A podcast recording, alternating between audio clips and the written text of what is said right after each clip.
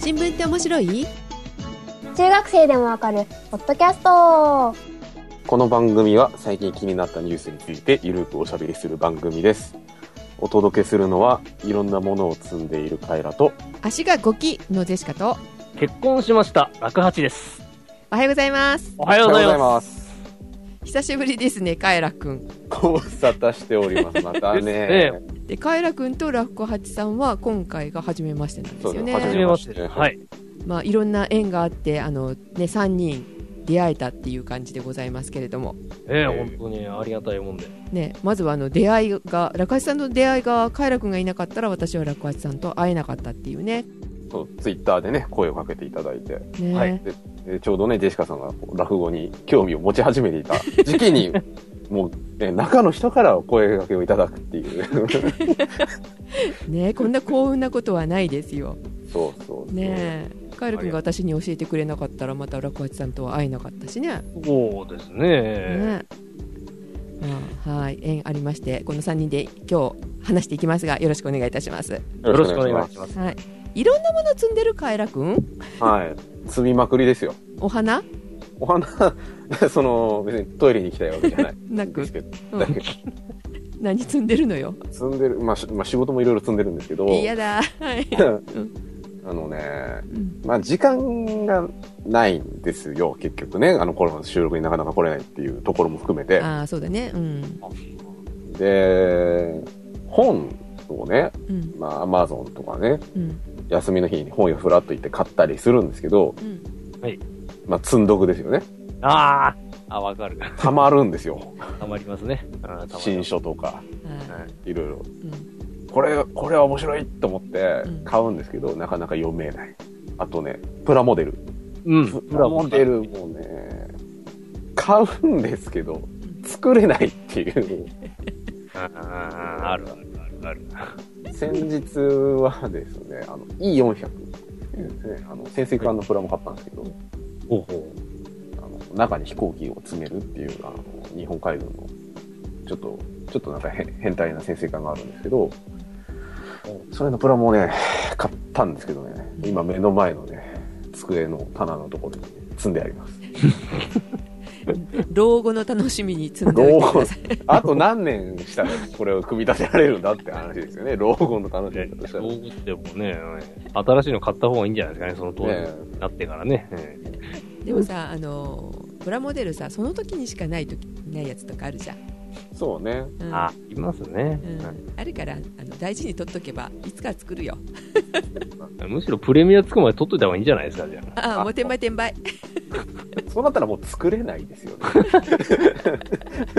なかなかね仕事がもうちょっと慣れるようになったらね時間もできるかもしれないけどねかもしれないんですけどね。うんまあ、少なくともね、こう優先順位的には、あの、うんやっぱり収録が大事なので、偉い素晴らしい心素晴がらしいですね。ねはい収録のために本を、あ、本をね。ええ、そうですね。えそうそれ、これぞれ一つクリアできるんで。うんえ。クリアできる。できるじゃあ、あとはプラモをどこで作ろうみたいな話なんで。そうプランは何のために作るのか。ね、そこをやっぱもうね。目的、ああ、そそうか。なんか収録に絡めましょうか、そしたらね。本とかもさなんかじっくり読もうと思うとその時間取れないじゃない、そうなんそうですね。うんはい。そのちょっとの時間10分って絶対さあるじゃん1日のうちの10分ってうん。その時間だけでもねしていくと少しずつ読み進めるっていう気持ちでねやっていくとほらあ次読みたいってなってまたその時間作るからさえとは思うけどジェシカもつできてないけど、またさ、買う本がさ、うん、なんか民主主義とかさ、不平等とかさ、そういう言葉が並んでるからさ、あのね、本を開くまでのね、エネルギー充填が、ね、必要なわけよ。ああなるほどね。それはあの眠るための本だね。そう、よく寝れますっていう。それ朝読んじゃいけんわ。そうそうですかえこれそのでも読まなきゃって思うと読まないですよね、やっぱね。そうだね意気込まない方がいいんですか？ね。ええよなんかやっぱ気になる本だと、例えば、まあ、多分私の場合ですと、落語関係の本だと、あ、なんか、あどういうことなのか気になるから結果読むっていうのがうん。あるんで、別にそれ読まなきゃっていうんじゃなくて、あ、どうなってんだろうって、やっぱ気になるから読むっていう。やっぱ政治関係も今が気になるから読むっていう方がいいんじゃないですかね、そしたらう。んうん。読まなきゃって、まあ私もまあ、うんどっちかというと、まあ、だから私本買わないようにしてるんですけどね。積んあ積んじゃうの積んでしまうから。じゃあなるべくこうねあの意気込まずに力を抜いてそうですね。力を抜いてえ力、力を抜いて、やっぱり、あの、民主主義とか書いてある本を読めるぐらいの域に到達したいですよそうだねね。ももはや成人君主ですからね。うん息をするがのごとく。ね、け経験積んでください カエラ君はい。はい。頑張ります。修行を。修行。はい。はい。でしかあのついこの間なんだけどはい。よ夜中にゴキブリが出たの。わあでそれに驚いてさはい。すごい立ち上がってぴょんって飛び抜いたんだけどさうんあの鍛え方が足りない足だったのでゴキってやっちゃったのああ。ああ痛い。そうでその日はまあなんかへ平気と思ってそのまま寝たんだけどうん。はい朝自転車をこごうと思ったら自転車こげなかったっていうねうーっていうね、えー情けないあのゴキブリに負けて悔しいみたいなゴキブリとね、足がゴキってなんかね、ちょうど合っていいなと思って。ちゃんとちょっと合わせてみましたが お後がよろしいようで。お後はよろしくよ。で も病院でさどうしたんですか？とかって聞かれるじゃない足が、うんえ。うん、でちゃんと正直に言ったのよ。虫がって言いかけたんだけどいやいや虫ぐらいでちょっと飛び抜くのもなと思ったのでゴキブリがって言ったら。その看護師さんがそのまま先生に伝えたらしくカルテに書いてあって。ゴキブリって書いてあった。んですよ。先生いきなり入った途端にさ笑い出してさなんだよこれはみたいなめっちゃ笑われましたよもう。えなんで笑ってんだろうって足痛いのにとか思ったけど。ねえ。そういうことまで書くんだねカルテにね。ええ。はい。ええ一言書くんですね、そういうの。ねびっくりしちゃいました。ええ。次行ったら、ゴキブリどうですかって聞かれますよ。え足の前に。はいあのゴキブリはちゃんとね昇天させましたので大丈夫でございます。はい、おめでとうございます。はい。おめでとうございますといえばはい。爆発さんお誕生日もおめでたかったんですけど、ご結婚されたそうでおめでとうございます、あありがとうございます。おええええおかげさまでね、ええまあ結婚しまして、はい。ええまあどう、どうなることやらと不安しかありませんが。いやー おめでたい続きですごいじゃないですか先月から。先々月からね。ああ、まあ、ポンポンペラありますけどね、おめでたい、まあ自分の頭が一番おめでたいんでね、今後どうなっていくか。な。いやいや。めでたい人ばっかりなんでみんな大丈夫です。いやいや。えー、どうですか？何か変わりましたか？変わったことといえば、まあ、女房のね、み性性が変わったなってだけで、うん。変わった、変わったことはないですね。一家の大黒柱だっていうね責任が。ああ、ないっすね。ないっすね。ナイスね。ナイスええ。そうですかまあ、この後だんだん立場が逆転していくんだろうなと。うんそうですよ奥さんが強い方がいいですからね はい。はいはい。は いいやーカエラくんはい。既婚者が出ちゃったよやばい、ややばい、やばいって言っちゃった、今。やばいって。やば、やばじゃないですよ。まあ、まあまあまあまあ、自分の年齢もありますんで、うんまあ、そこを考えてね。日本率が下がりましたね、桜城。そうだね頑張ろう頑張っ、頑張ってください。はい。僕はまだね、執行猶予が、まだ、まだあるんでね。そうねこういうって言ってるうちにすぐ来るからうん まずいな。気づいたら3時ぐらいになってんだな、これはな。はいえはいえー、まあおめでたい話もありましたがおめでたいニュースネタ？おめ、おめでたい、まあ、まあちょっと、イベントネタですよ。を今日はですねはい、参議院選挙関連の話ですよ。もうすぐだっけ？7月ですもんね。7月の10日。あー目の前ですよね目の前ですね。参議院選、参議院選ってなんかこうね、選挙のイメージとしては割とこうなんか人気投票みたいな感じにこう、落ち着きがちなところはあったりするんですけど、あ参院選の時だったよねあの選挙行こうぜっていう番組うちでもやったじゃない？うん、やりましたね。ねあれ参院選だよねあれがそう3年前？まあ前回ですよね。ですよねうん。うんうん。もう来たかもう来たか。早いな。うんで、まあね、前回もやりましたけど、はい今回の参議院選挙が前回の参議院選挙と違うところは、うんはい初めてですね、18歳と19歳が、えー国政選挙に、まあ、投票ができるようになった選挙ってことですね。ああそうだ。おー18歳なめんなよっていうね。そうそう。あの、まあ、選挙権ですね、うん。うん。が、まあ、18歳に引き下げられて初めての、まあ、国政選挙。あというところで、はい。今回新たに全国で240万人が有権者になると。ーうん。うん。いうことで、はいやっぱりですね、政治家の皆さんとしては、この240万票のうちどれだけを獲得できるかっていうところで、やっぱりそれなりにうん。必死になってるのかなってちょっと思ったんですよ。うんうんうんうん。で、その分、新しくね、自分のところに票が入れば、その分、自分の政党のね、議員が増えるわけで。そうだね。どういうふうな政治活動をされてんでしょうねそう。ということで、ここは、えっ、と、まあ、参議院選挙に向けて、うん。あの、各政党がですね、若者に対してどんなメッセージを発信してるかっていうところをちょっと取り上げたいなと。うん。気になるわ、はい、えーというところで、まあ、各政党いろんな取り組みはやっているわけですよ。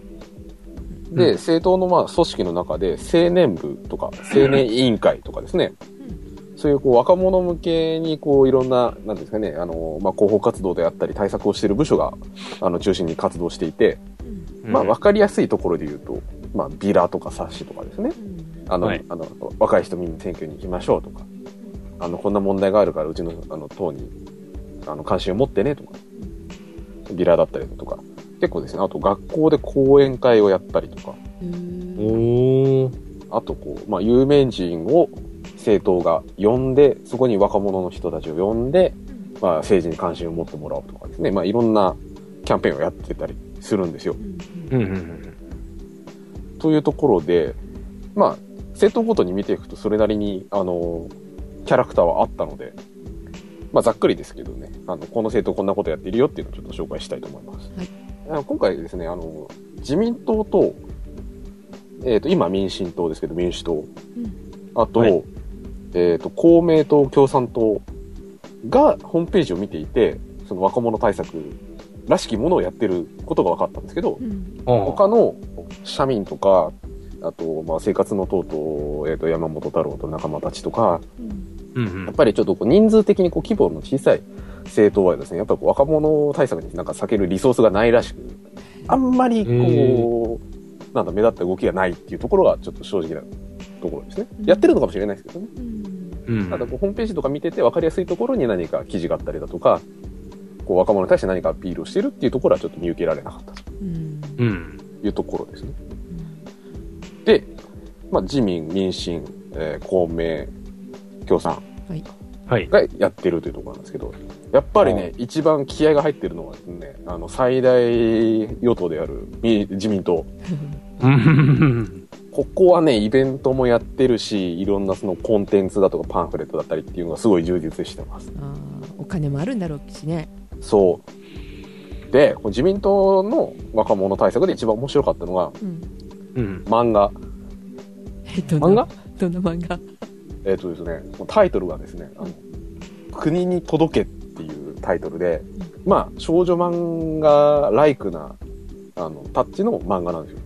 えで、まあ、ちょっとご存知かわからないですけど、あの、君に届けっていう、あの、少女漫画がちょっと流行ってたんですけど、うん。あの、こはい。ここ数年ぐらいに。で、これのどうやらオマージュらしいんですよね、国に届けっていう。パクリか。パクリ、はあ。パクリというか、ちょっとオマージュというか。はい。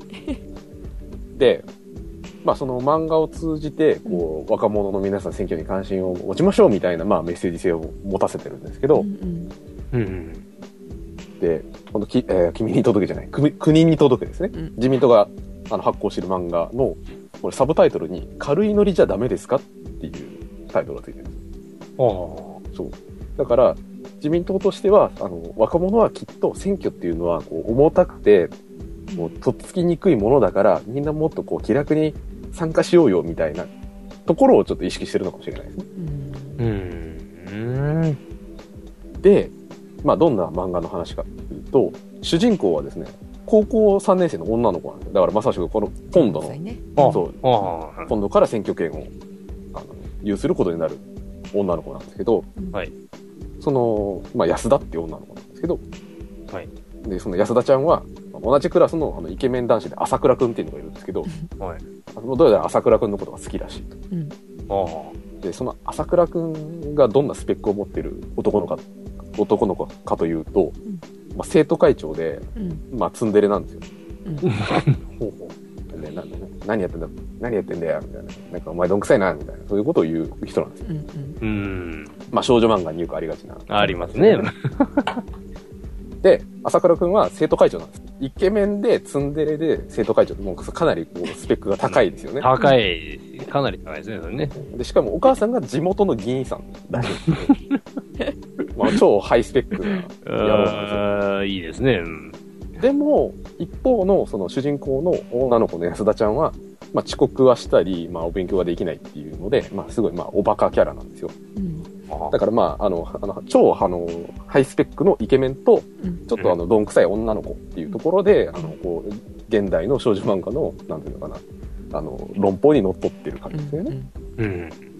で、まあ、そこから、その、二人の恋愛からどう選挙につなげていくんだっていうのも全く想像がつかないと思うんですけど、ね。うんねえ。この持ってき方がすごい強引なんですけど、うんあそのある日、その、えっ、と、あの、超超ハイスペック男子の朝倉くんは、親友の佐藤くんと、うんこう政治だとかの話をね、してるんですよ、教室で。うん。やっぱり、朝倉くん頭いいんで、うんうん。やっぱ佐藤くんね、あの最近の政治はみたいな話してるんですよ。うんうん。で、その安田ちゃんはね、やっぱそこでこう一年発起して、うんやっぱね、この彼らの会話についていきたいっていうところで、うんうん。どうやら朝倉と佐藤がそのなんか選挙の話題をしてると。で、で安田安田ちゃんはその私も一緒に選挙に行きたいっていうふうにアプローチするんですよ、安田君に。で、一緒にまあ選挙に行く約束をするわけですよ。うんで、その投票当日までに、まあこれね、安田、安田ちゃん偉いなと思ったんですけど、うん。あの、投票当日に、こう、朝倉くんに笑われないように、うん。自分で下調べをするんですよ。うん。あの、家のベッドでこう、スマホ片手に、うん。なんか参院、参院選挙ってなんだろうみたいな感じで、うん。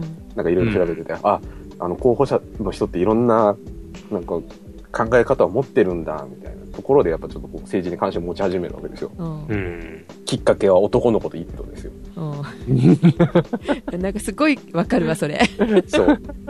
でう、んそのもう、ドキドキの、その、まあ、まあ、いわば初デートですよ。うんまあ、な、まあ、その話の流れ上、佐藤くんもいるんですけど、あまあ、2対1でデートですよね。うんで、当日ね、その合流して、で案の定ね、やっぱね、その朝倉くんが安田ちゃんをバカにしてるわけですよ。うんあ。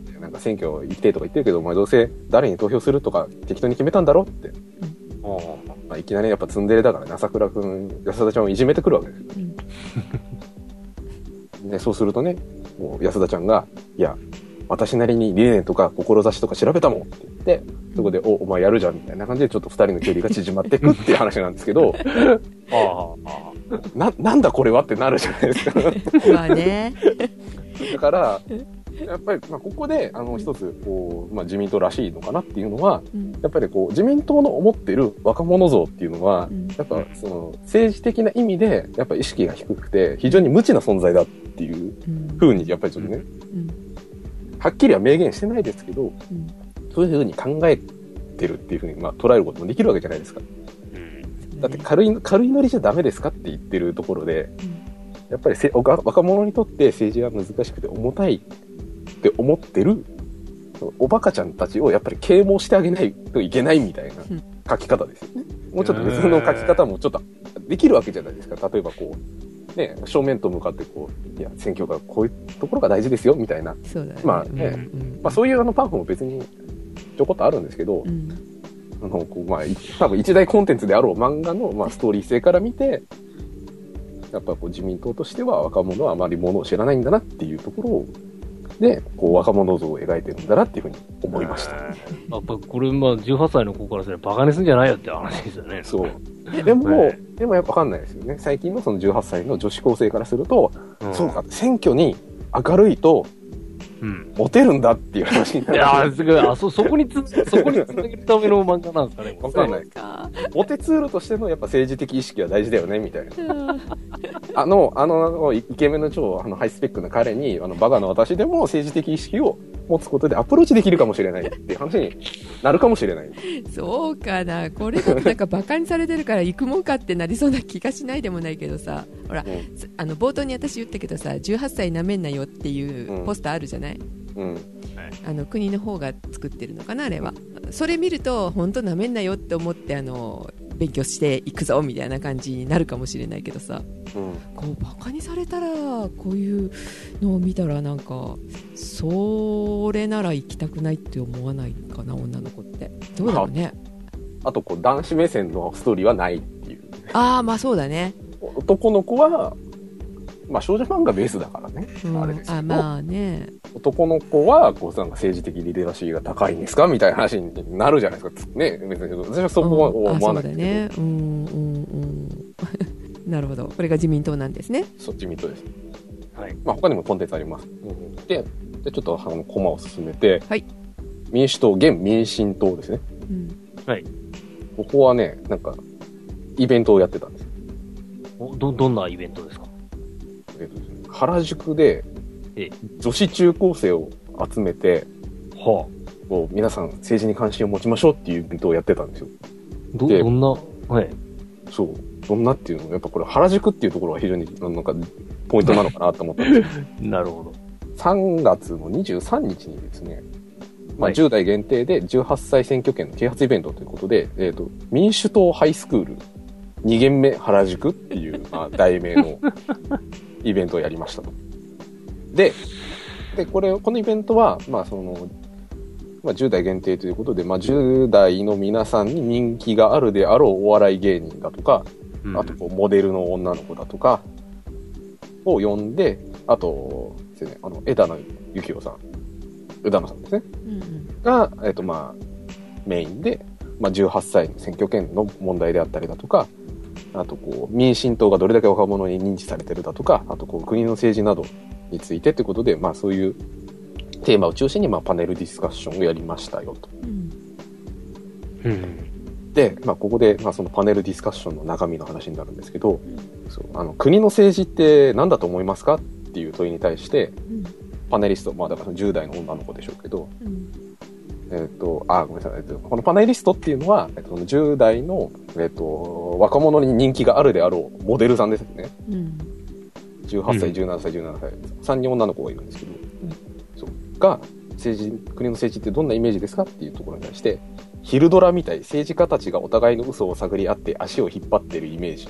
もうん。いつも国会で議員の人が寝てるイメージ。裏で何をしているかわからない。国のトップだからお金をたくさんもらってそう。そして金遣い荒そうという意見が上がったと。うんうん。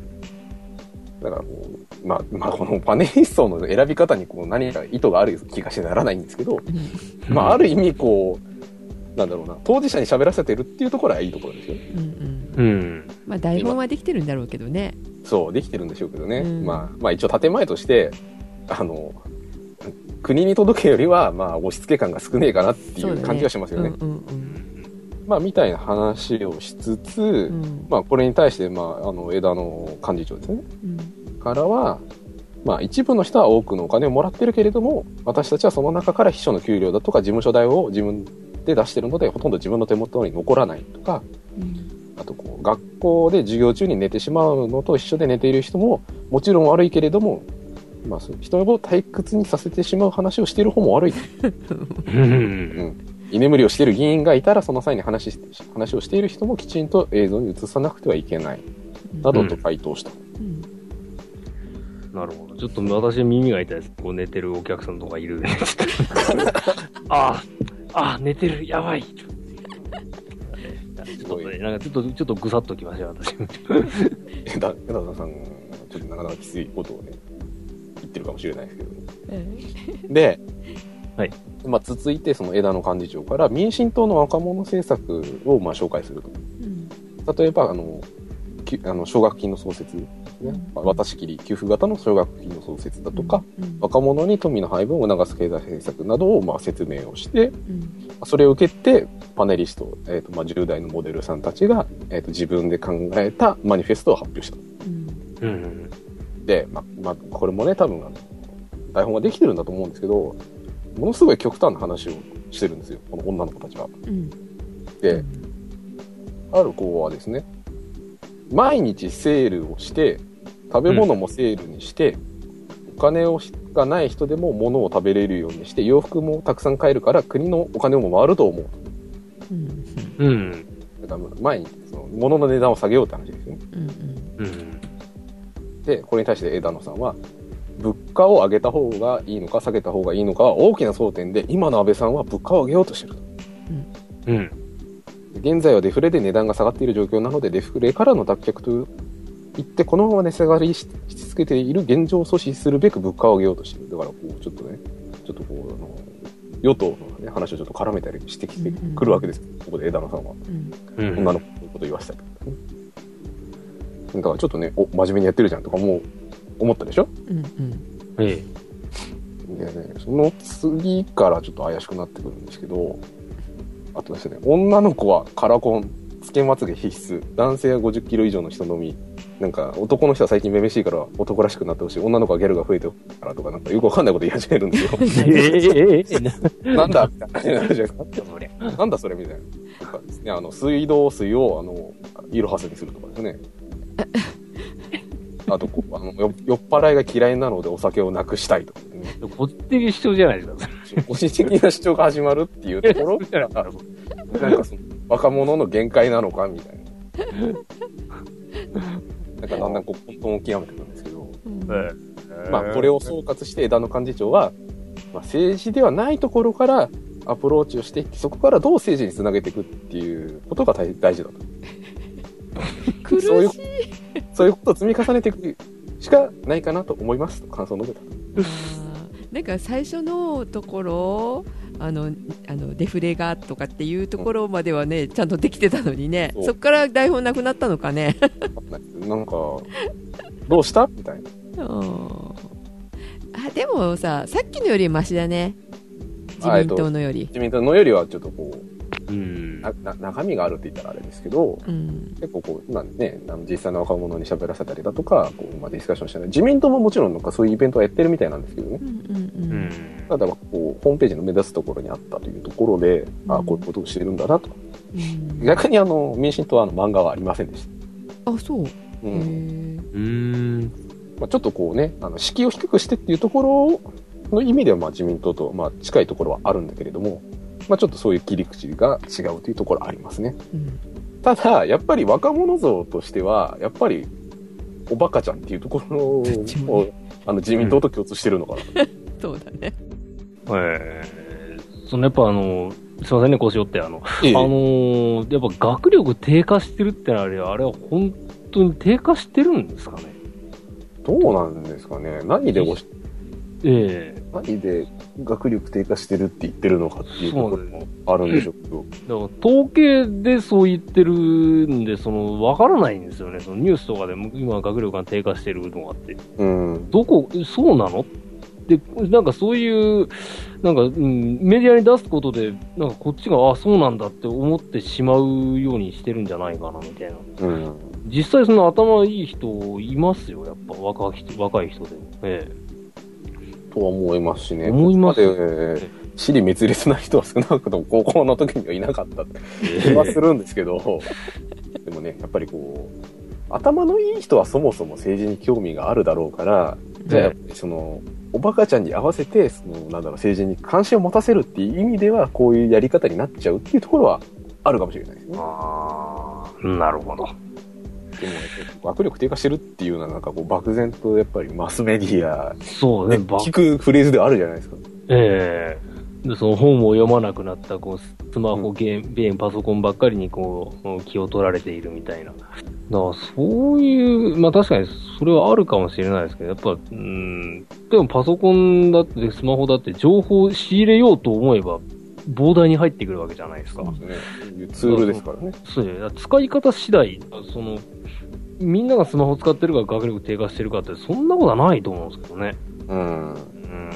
ただまあ、あの、多くの、多くの若い子たちはスマホでニュースを読むわけじゃなくてパズドラをやっているみたいなあそれは、それはダメですね。それはね、あれですからね。え可能性はあるかもしれないですけど。さっきの漫画もそうだよねだからうんもうちょっとあのちゃんとしたあの政治色がつい政治色がっていうかあの政治のことをもうちょっと興味を持つような内容だったらさうん。いいけどこれちょっとおバカな漫画になっちゃってるじゃん。そう、あの、モテツールとしての政治ですからね。そ それってねって。中身の問題だよね。政治にでもう疎くなってるのは若い子だけじゃないかもしれないよねまあ、大きいお友達もね、興味ないとか、まあ、投票率自体が下がってますからそね。れだよねない、うんね少ない少ないっていかないってことはやっぱりそういうことじゃないのっていうねああ、そうですね。うん、それを興味持たせるようにするのにはって工夫してるんだろうけどこれじゃあどうなんだろうなんか、すっちゃかめっちゃかな。まあ、特に、特に今回18歳、19歳に向けてっていうところですからね。うんうん。どうなのよって。ああこういうことやってんだねでもねそうで、今、スマホの話題出ましたけど、はい。こうスマホをね、うん。活用してきてる政党がありまして、うん。え公明党、コメント。はい。どんなの？え。おー。えっとですね、何？ゲームアプリで楽しく学べるっていう。おー。で、こうゆるキャラを、なんか、お米のなんか、格好をしたゆるキャラがいるんですけど、うんなんかそのゆるキャラがゲームで活躍するんですけど、えなん、なんていうんですかね。私ダウンロードして、ちゃんとゲームプレイしたんですけど、おすごいじゃんえ。おお。あの、その、こう、反戦、反戦がこう、なんていうんですかね、強制縦スクロールで前からこう、船とか障害物が来る中を避けながら、あの、コインであったりとか、なんかいろんなアイテムを取っていくんですね。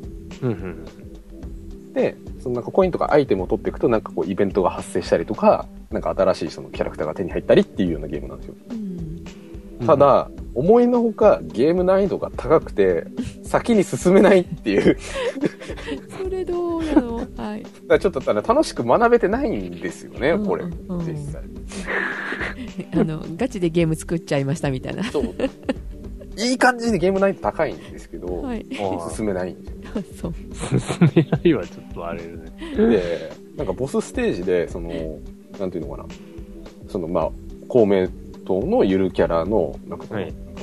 おこお米のキャラクターを妨害してくるボスキャラみたいなのが出てくるんですけど、あボスキャラの顔が微妙に誰かに似てるっていうボスキャラが出てくるんですよ。うんあれこれ、これあの人じゃないみたいな感じの人が出てくるっていうところがポイントですね。ええあ。ああ、なるほど。ゆるくないゲームなんだねそう、緩くない。なんか、うわー、頑張るぞとか言って、なんかそのお米のキャラクターがう、んなんかこう、微妙なこうボイスとかを、なんか、なんか入れ込みつつ、そのなんか難しいゲームをやらされるっていうのが、あの、公明党です？はい まあなかなかやるなでも公明党公明党すごいですよね。うんまあもちろんね、公明党もそういうイベントだったりだとか、こううんね、あのビラとかもやってるんでしょうけど、うんこのゲームっていうのは、あの公明党だけですね。いやそううん。まあね、そういう変化球を投げてくるところもあります。うんええです。まあ、そうまあ一番でもこれが需要があるありそうですね。やっぱみんなスマホ持ってるんで。うん。ただね、なんか、あ僕が勝手に意識してるだけかもしれないですけど、はい。やっぱね、公明党のアプリをインストールするっていうのがちょっと抵抗があるっていう。うん、まあまあまあまあまあ。これは公明党に限らず、例えば自民党だとか民進党だとだ、だとしても多分同じ抵抗感あると思うんですけど、うんうん残るじゃないですか、購入履歴に。そうだねで向こうも向こうでなんか収集してんじゃねえのとか、なんかこうよ、うんなんか余計な勘繰りをね、入れたくなるじゃないですか。うんうんはいそういうね、ちょっとこう、不安になるっていうところはちょっとマイナスかもしれないですね。で、最後。はいはい共産党。うんはい共産党はね、直球ですね。ああの、学費だったりだとか、あと、最低賃金、ブラックバイトの問題を、こう、押し出してくるような、あの、ビラを、あの、まあ、街頭であったりだとか、ホームページで巻いてます。ほう。ん。だからこう学生だとか、まあ、若者が、まあ、身近にこう感じるような話題を若者に投げてるって感じですね。ううん。こうバイトの賃金がもうちょっと上がるといいでしょとか、こう学費で悩んでるから奨学金だとか欲しいでしょとか、うん。あと、まあ、共産党らしいところで言えば戦争反対っていったところで、あのあなたたち若いんだから、あの、もしかしたら戦争に、ね、こう行くようなことになるかもしれないよとか、そういうですね、割とこう、煽り系ですよね。うん。で、一方で、どうして選挙に行かなきゃいけないのだとか、そういう啓蒙的な側面は弱いんですよね。あんま書いてないんですよ。だから自民党みたいに、あの、なんかモテツールとして政治がいいですよみたいな話とかっていうのは全然なくて、やっぱはい。そこら辺はやっぱりなんていうのかな、こう、ね、基本的に、あの、共産党の、こうね、あの、支持する人たちって、こう、割とこう、高学歴というか、あの、まあ、インテリ層が比較的多いところはあったりすると思うんですよね。中の人にしても、中の人にしても、共産党の党員の人にしても、まあ、割とこう、高学歴な人が多い場合があるんですけど、うんそういうところはやっぱりちょっとこう、インテリセットっぽい感じがしますよね。うんうん。だから若者もある程度、ある程度、ものを言ったらわかるんじゃないのっていううん。いう前提で多分ビラを作ってんじゃないのかな。まあわかんないですけどね。なんか、あの、単にやる気がないのかもしれないですけど、そこまでこうリソース割くつもりもないから、一応メッセージだけ発信しときますよって話かもしれないけど、まあただこう若者をそこまでこうバカにしてる要素はないうんうん。というところはね、ちょっとこう共産党はすごいこう直球できてるなとうんはい。感じですね。まあ実際どうなんだろうねこれって割とさ、あのーイベントやってるのも都会だったりするじゃない、うん。ね、地方の方の学校とかさ、うん。まあ、街頭でとかさうん。どうやってるんだろうね？と思ったのでちょっとさくらに聞いてみようかなってあのリアル大学生は今さくらだけなのでうん。聞いてみようかなと思うんだけど、呼んでみていいかな、いいと思おはいいと。思ういいと思今、はい今呼んでますがう。振り出し中。あ、間違えた。あら来た声がした。う。来ました。おはようございます。おはようございます。え、もう、もう収録な、なうですか今？はい収録なうであのあれですよちょっとお聞きしたいことがございましてはい。なんでしょ今ね18歳があの選挙権持ちましたよっていう話でさうはいはい。今度 7, が7月の10日参院選がありますよね、はい。はい。で実際さ地方の方の学校とかさはい。な地方のその周辺駅周辺だったりとかあの繁華街周辺でとかさうーん。何かその、まあ、自民なり民主なりはい。とか、まあ、まあ国の方からとかさはい。何か宣伝的なものっていうかないですね。早いな。ぱり。すいません。外に出て、そんなに最近忙しくて出てないんですけど、うん選挙カー的なのもないし、うん。宣伝的なのもないですかね。学校自体は？学校はあの全くいいつも通り変わらず、あうん。あなんかポストに入ってたかな、なんか。あ投函されてたってこと？あ交の、換されてたのはなんかされてたけど、うん。ちゃんと見てないですね。うん。えっあ、そとれも、あとあの身近なリアルな18歳19歳たちがこう話してる様子とかはない？ないですね。もう課題のことばっかりですね。はいということでしたはい。はいカイラ君返しますはーい。まあ、というところで、やっぱり、あの若者に対するメッセージが届いてないわけですよ。届いてないですね。もうリアルな声こ。れっぽっちも、うん。なるほど。漫画だとか、イベントだとか、やっぱりちょっと届いてないですよね。ないですね。なんかゲームとかあるらしいよさくらさんあ、なんか、なんかあったあった、なんか、は？みたいなの。なんかニュニュースじゃない、えっと、日経、バイト先に日経がある、日経新聞あるんで、読んでるんですけど、今。うん。それになんかゲームに登場みたいな、は？ぁみたいな。そうみっていうのは見ました。見たのは覚えてます。でもダウンロードはダウンロードしようという気にはならなかったっていうならないですね。はいあということだそうですカイラあれ君課金、課金して国民からお金を絞り取るあれですか？ー そんな、最悪最悪ですだね、ゲーム。ええええまあでもその、まあ若者がその、な要はテレビを今見ないじゃないですか。まあね。じゃあその、まあその、な例えばその、まあせ、ね、その各、えーね、政党が発信したところで、その、じゃあ若者が見るコンテンツはどれなんだっていう。うん。えどのメディアを使ったらいいのかとかね。そういう。そうですね。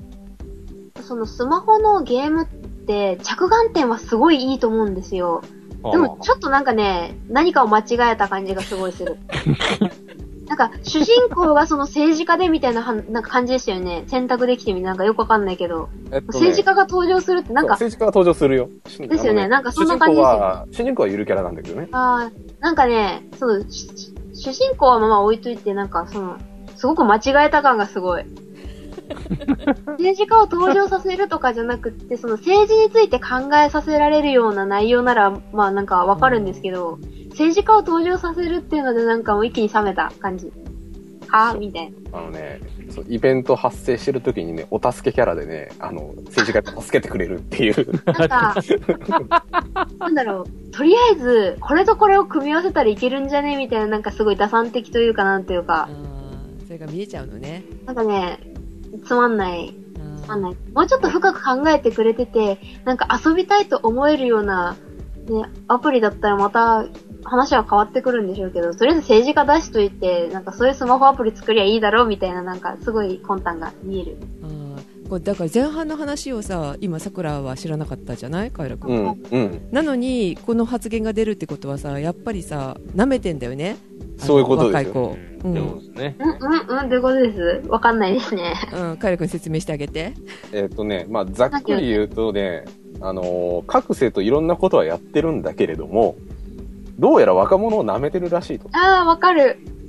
で、あの、自民党で言うとね、少女漫画で、こう、若者にこう、うん政治的な興味をね、持たせようとしてるんだけど、あの、バカな女の子がモテたいがために、こう、政治に、こう、接点を見出して、なんかそこで、なんか勉強してみたらもういいのか面白かったみたいなね。た。なんか、話それ多分日経に載ってた、そう、そういう。載ってた一覧みたいな、なんかそういうやつしてる、わ若者向けにしてることを一覧みたいな、なんか、そうそうそう。読み流したんですけど、はーん、みたいな。だから割と、とか、あとこう、あの、原宿でなんか女の子を集めてイベントをするんだけども、あの、まあ、パネルディスカッションで、あの、パネリストに、こう、10代のモデル、女の子のモデルを呼んで話をさせるんだけど、なんか、その女の子たちがだんだんとんでもないことを言い始めるとか、真剣ゼミだ。あ、言っちゃった。言っちゃった。ふんふんゼミ。ゼミうん。ふんふんゼミ。言っちゃった。みたいな感じで、だから結局、その、若者は、アホというか、お、おバカちゃんに違いないから、我々がその政治的な関心を植え付けなきゃいけないんだみたいな、なあ、メッセージ性が強いんだよねわかるわかる、わかる。それがすごく嫌で読み流した、わかる。上から目線ですよね、やっぱね。そう、上から目線じゃない？だから、どっちかっていうと、あの、政治について多少興味あるけど、めんどくさいから投票に行かない層をターゲットにした方がマシな気がする。その、おバカちゃんより。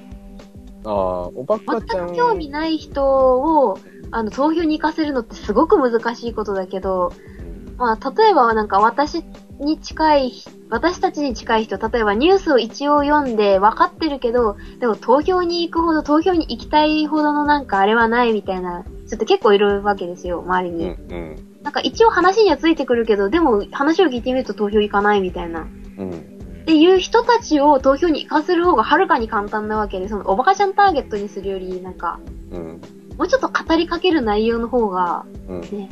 いいと思うんですよ。具体的に、こう、なんか、政策の中身だとかを説明した方がいいんじゃないのっていう。そうそう。それこそなんか、アルバイトでなんか、て、なんか賃金安いよ、嫌だよ、みたいな人たちが、なんか政治家がどうにかしてくれればいいね、みたいな話を出たりするんで、結構そういう話って。うん。だから、そういう政策があるんですよ、みたいな。そうするとね、バイト代共困ってません、みたいな。そうするとね、共産党が割とね、刺さってるよね。それをなんか全面にってか、若者にこんなことしてるんですよ、みたいなさ。困ってません、みたいな。共産党がね、こう実直にね、説明をしてるんだよ。してましたね。なんかありました？聞聞いてます。だからさ、割と、なんか、地味だけど、やり口としては、共共産党がいいのかなっていう。地味なんですね。そう、地味なんだよね。イベントとかやんないからね。うんあ漫画漫画とかやらないしね。やってるようなことは聞いてるけど、よく、よく知らないレベルですね、私も。うんうんやってるらしいよ、みたいな。ふーん。そうですか。まあ、あとは結局、その、まあ、ちょっと最初にもちょろっと話はししましたけど、結局今回200、全国で240万票が増えるっていうところで、まあ、どれだけね、その、あの政党として、うんまあ、若者対策としてこう注げる、あの、資源があるのかどうかっていうところと、うん。じゃあ、例えば、20歳、今まで投票権を持ってた20歳前半ぐらいの人と18歳、19歳が、果たして差があるのかとかね。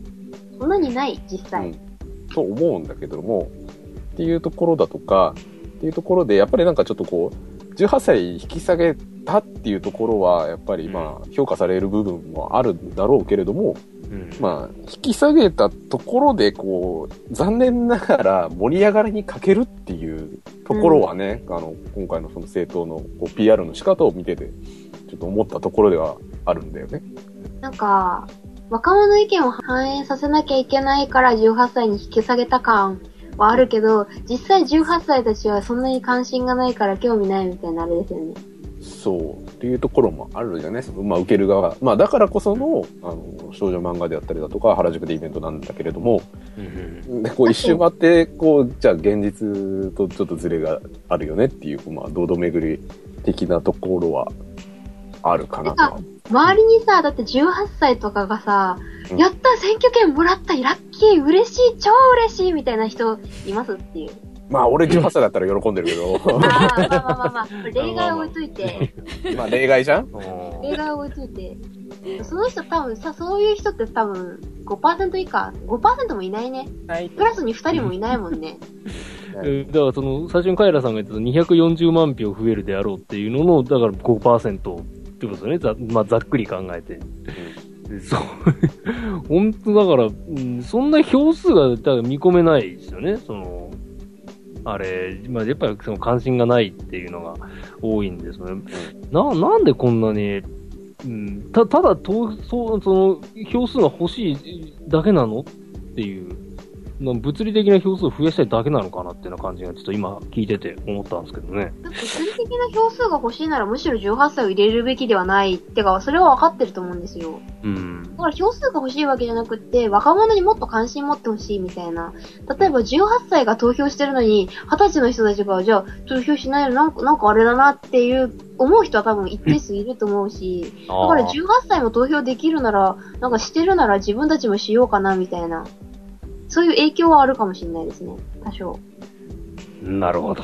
若いもんが。例えばじゃあ、あの、高校生の妹とか弟が投票したらしいよって言ったら、えーどんなとこに投票したのっていう話から、なんかお兄ちゃんお姉ちゃんが影響を受けたりとかさ、ああ。多少はそういうのもあるかもしれない。いや、すごい、すごい適当な推測なんですけど。まあまあ、それであ煽られるとね、えなんだあいつがやってんのに俺が、みたいなね、そういう、そうそうああ、なるほどね、そういうのもまあ考えられますよね、それもね。多少、その話題になったから投票に行ったとかさ、言う人もいるだろうし、てか、いそう。うん。やっぱ煽る方がいいかもね、カエルくんね。ね煽り系で。煽り系で。あの、煽られ体制ないんで、ね。うん3歳ぐらいです。ツイッターでちょっと話題になるぐらいでみんな投票行きますよ、多分。そういうなんか、なんかネタないですかね？えっとね、まあ、一応国としてもいろいろ頑張ってはいて、うん。あの総務省のホームページに、まあ、特集のページが組まれて、で、あのツイッター Twitter のハッシュタグとかツイ作ってるんですよね。うんうんえ、知らない。全然知らない。で、まあ、あの、イゲタ18歳選挙っていう、まあ、あの、タグがあって、そこでなんかこう、見ている限りでは、あの、選挙管理委員会が、まあ、いろいろ案内をしてたりだとか、うんまあ、あとこう、政治家がね、あの、こういうイベントやりますっていうので使ってたりするんですけど、まあ、18歳たちが、あの、選挙の話で盛り上がってる様子はないんですよね。まあ、一部いますけどね。うん。まあこれからだね。これからです。うんなんか結構総務省の気合入ってるんでしょ、ホームページ。うんひ広瀬すずを使ってます。なんか、もう思いっきり広告とかに、電車の釣り革とかになんか広告出しちゃえばいいと思うんだけどダメなのかな？お金かかりすぎ？あ、選挙行きましょうって？そうそうそう。なんか、興味をそそるような何かを。そのそれを作るのがなかなかだよね興味をそそる何かを作るのえ、が、だから、日本のデザイナーでそういうのできる人いるでしょ、絶対。一人ぐらい。一人ぐらい？いや、金かかんだよ、そういう人は。でもわそれがかんないけど、もう、なんか公募制にしちゃえばいい。なんかそういう、なんか、ポスター募集してます。あの、高校生対象です、みたいな、コンペみたいなさ。で、あの、実はパクリでしたっていう話になるやめてやめてやめてやめて。まあでももうちょっとあのね18歳19歳にリサーチしてからだよね現実との多分ギャップがかなりあるはず。あるでね、うん思い込みで作ってる感じがするよねそうおじさんたちはねうん。うんバカにしてんじゃねえよ、ハゲって。ああ、言っちゃった。っていうようなレベルですよね。うん若者からしてみればね。私、若者、まあ若者か。一応若者か。そう、あのーやっぱ、まあ、悲しいかなっていうところだけどさ、うんあのー一、漫画なりにも20代前半なんだけども、え若者の気持ちが分かりきれてないみたいなところは、我々二人はあるわけですよ。我々二人、私も含めた。含めてるよ。含めちゃった。含めてるよ。で、まあ、特に18歳、19歳とか分かんないし、みたいなところでね。うんまあ、そりゃね、おじさんたちも分かんないよね、とは思いつつ。うんうんそその例えばその学校講演とかはしないんですかね、その政治家の方たちはその、ね、あー報道にこうみんなってやると、そういうのは、活動はしてないんですかね？えっ、と、見る限りパラパラやってます。あのやってるんですね、じゃあ。はあなんか、多分したところで、あの、うち、私の高校、中高ってなんか啓発的な何か、なんか、講演みたいなのすごい多かったんですけど、みんな寝てましたからね。興味ない。なるほどそういうなんか、なんかね、強話制されてる感がすごいから、ああ、言ってもそうなっちゃうんだ。聞かされてるみたいな。あの、聞かせてやってる感とか、すごい、ひしひしと、多分おじさんたちは特に、あの、ありがたい話をしに来てやったぜ、みたいな。あーあの、うんそれこそ若者舐めてることをししてるみたいな感じなので、なんか聞かせてやってる感はすごいかもしれないから、それは響かないと思う、講演とかって。そりゃダメですね。なんか聞きたくなる講演とかなら別だけど、うんあの、若者の心が分かってる政治家がまあ講演しに来るならまあ、多少チャンスはあるかもしれない。そっちからも上から目線で聞いてやってる どっちもやってんだ。やってんだんだ。ね、あ面白い話しろ、うーん、みたいな。あでも、あれはすごい興味深かったですね。あの、昔、ニコ生、昔ってか、ちょっと前なんですけど、ニコ生で、うん。ニコ生だったかな？なんか、人狼？まあ、あの噂の人狼ですよ。なんか政治家が人狼をするっていうのが、なんかニコ生かなんかで流れてたらしくって、なんかそういうのって人狼界隈はすごいざわっとしたし、なんかそういうなんか若者のこ、若者が特にやってることを政治家がやってみましたぐらいのなんかすり寄りぐらいあってもいいと思う。まあでも、枝野さんとかね、その、モデルの、10代のモデルの女の子とプリクラ撮ってたよ。そういうことじゃないのかな。なんか違う。すり寄ってる感じ、すり寄ってる感あるよ。俺のすり寄り方はちょっと危険な匂いがしませ ん。うんわかるわかるわかる。はいということでまとめてくださいカイラ君まあ、あとはね、その、若い人の中で若い人を引っ張るような人が出てきたらいいかもしれないですね。大人大人がっていうよりはあねー、分かってる子が頑張ればいいみたいな。そうだね某シールズみたいなことしちゃダメだけどね。シールズみたいなことはダメだけど。総務省としては、やっぱりこう、あの、可愛い女の子を使って関心を向かせようとしてるのか、あの、広瀬すずが、なんか選挙に行こうみたいなことを言ってますよ。なんかそういう方法もあるかもしれないし、まあ、あのね、やっぱ大人が呼びかけるのは限界があるだろうから、あ若い人が、るあるある。若い人が頑張れっていうね、ところを、なんかもうちょっとこう、なんか政党としてもなんか頑張ったらいいんじゃないですかね。若者同士でさ頑張れよって。うん。なんかむしろさ、なんか家電芸人みたいなさ感じでさ、政治家アイドルみたいなのいてもいいと思うんだよね。なんか政治が好きなアイドルで、アイドルってかなんか政治が好きな人多分一定数いると思うんで、そのアイドルだったり、その芸能人系の人で。うん、で、そういう人を呼び込んで、なんかその討論会みたいなのやっちゃったりとか。うん。で、それだとファンも番組見るから聞くし、うん。うん。うん。で、ファンは投票行くし、みたいな。うんすごく良くないですよ。だからそういうなんかさ、若者、やっぱり若者に呼びかけるのには若者を使うぐらいが、うんうん。その快楽正解だと思う、それ。うんだから民主党がやったそのイベントにあのちょっとおバカなタレントだったからダメだったっていう話だよねカエル君ね。いや、そこを蒸し返します？いや、言わないように。してたのに。だだから間違いではないってことだね。あのいい線はいいっていう。うんはい。あと、あと共産党みたいに割とこう直球勝負した方が票を入れてくれるっていう意味では効果があるかもしれない。ああなるほうんうんどはいということで。若い人たちで盛り上がろうねというところで、えっと、18歳の選挙、えー、権うんの拡大と、あとまあ参議院選挙のですね、話題のお話でした。ねえねえ知ってる？ニュースフラッシュのコーナー。誰です？あ はい。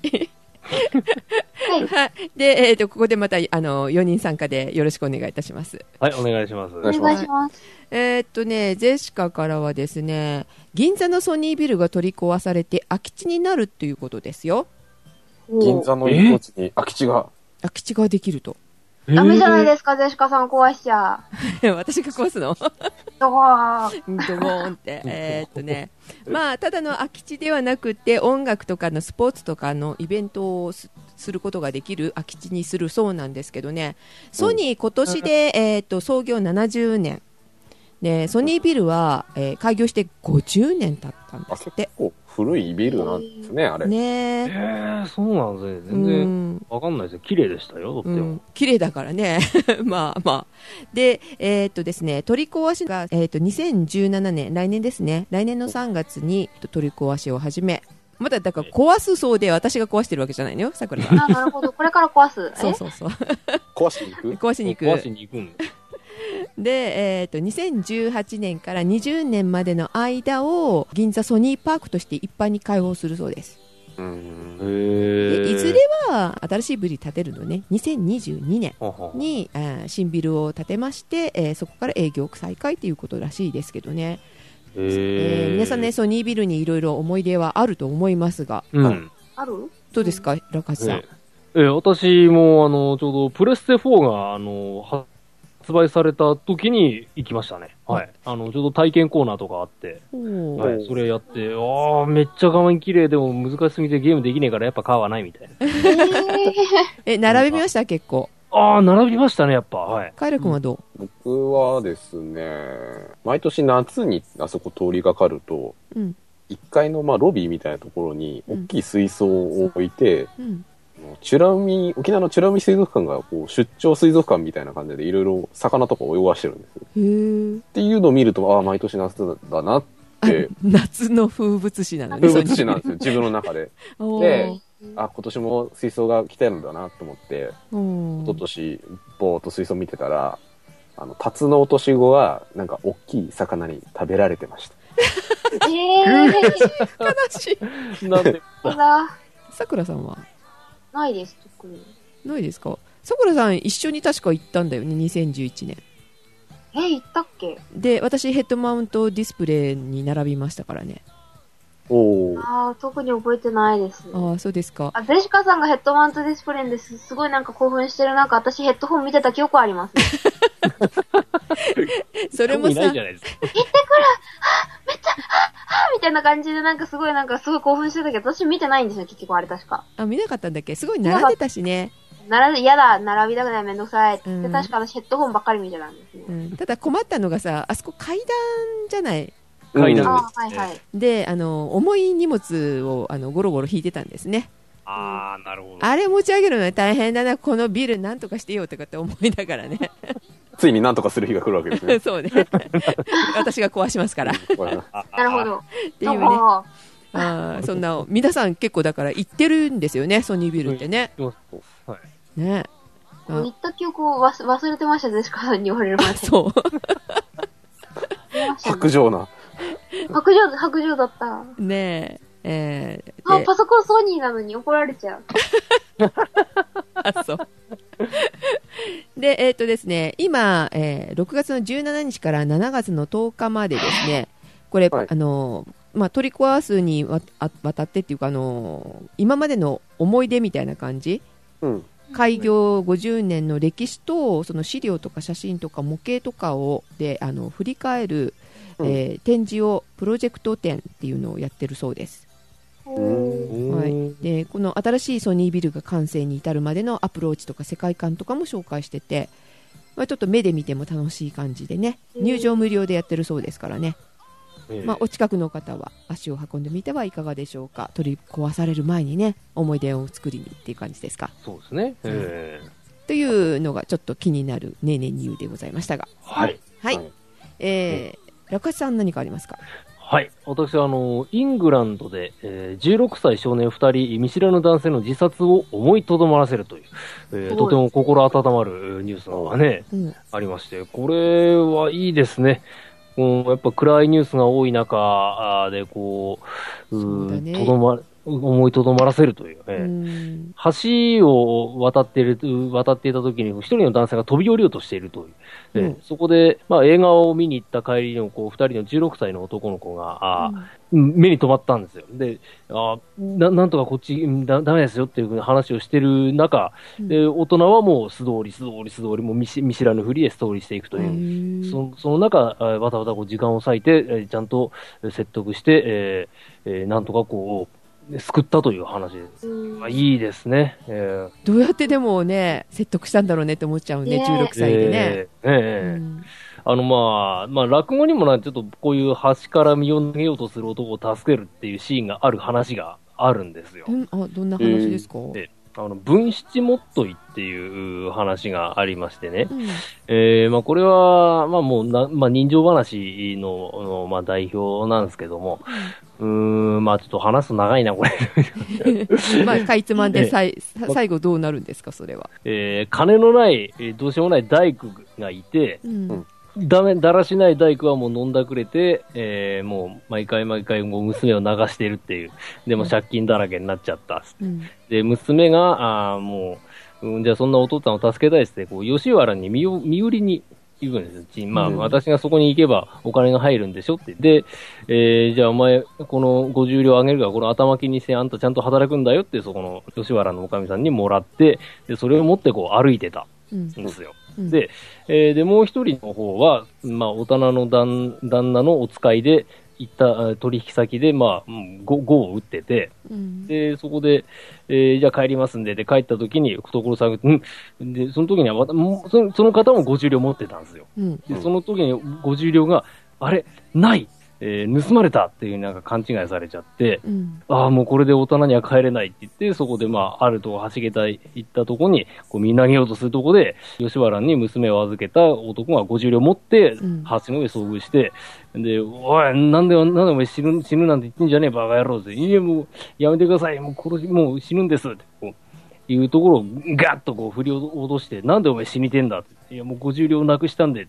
えーじゃあこの50両持っていこうの野郎ってこう叩きつける。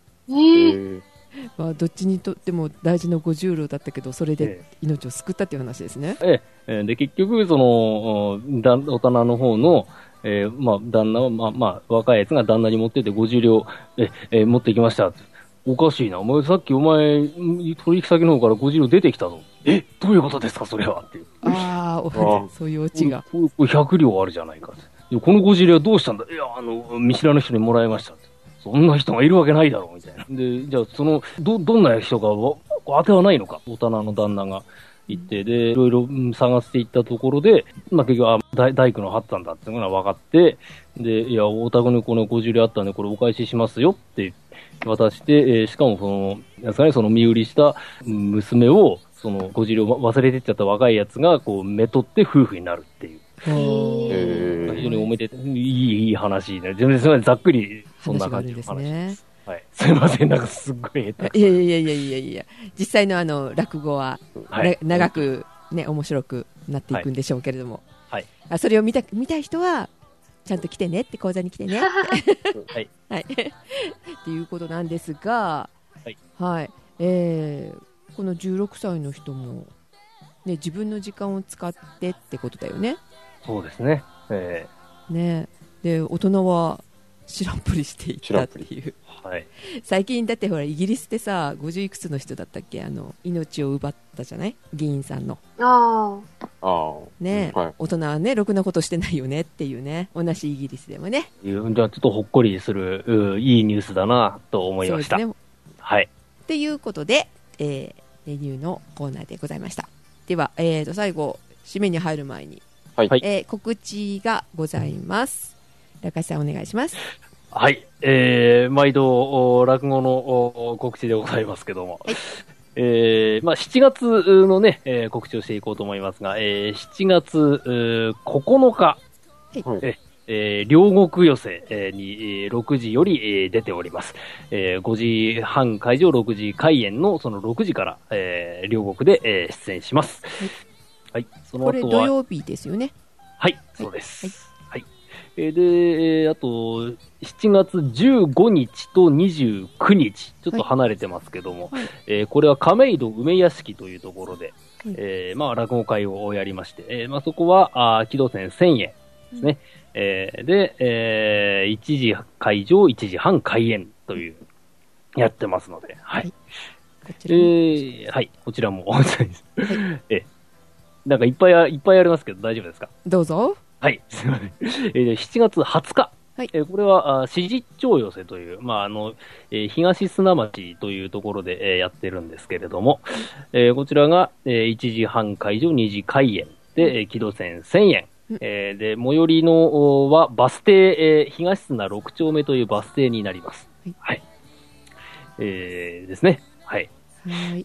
えっ、と、これでは、あの、あれですか、身投げをする話はないですね。みんながする話はちょっとここじゃないですね、まだね。あ、その話がちょっと聞きたいなと思いましたけど。ああのーどうですね、まあ、あのーまあ、やる、やる人はいるので、うんうんうん。えまたあのーぜひちょっとお願いして、えーやってもらおうかなと思いますね、そしたら、えはい。ーやります、あ、それ持ってる人いますんでね、えそうなんですねー。はい。はい。ということで皆さん、ぜひ足を運んでみてください。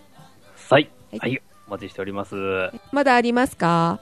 い。えーまだありまして、えーはいえー7月28日、えー18時より、えー錦糸町の、えー宇佐美というお寿司屋さんなんですけども、うん。えーここで、えーお寿司込み、えープラス落語を楽しむという、えー会がありましてね、はい。えー飲食代込み5000円とへいう、ー。とこえー。はい。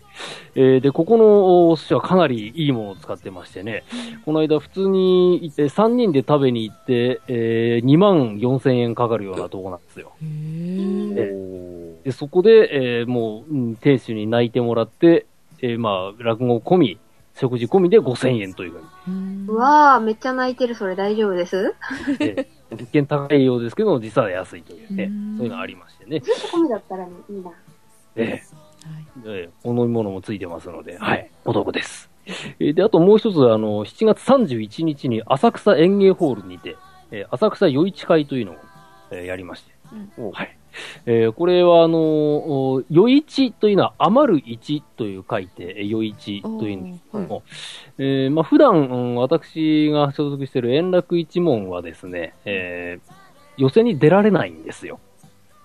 え？ーあの、予選に、まあ、あの、浅草、あ新宿、あと池袋、鈴本、あと上野ですね、に出られないんですけども、うん。この夜市という日だけ出られるんですよあ普通は両両国っておっしゃってましたもんね。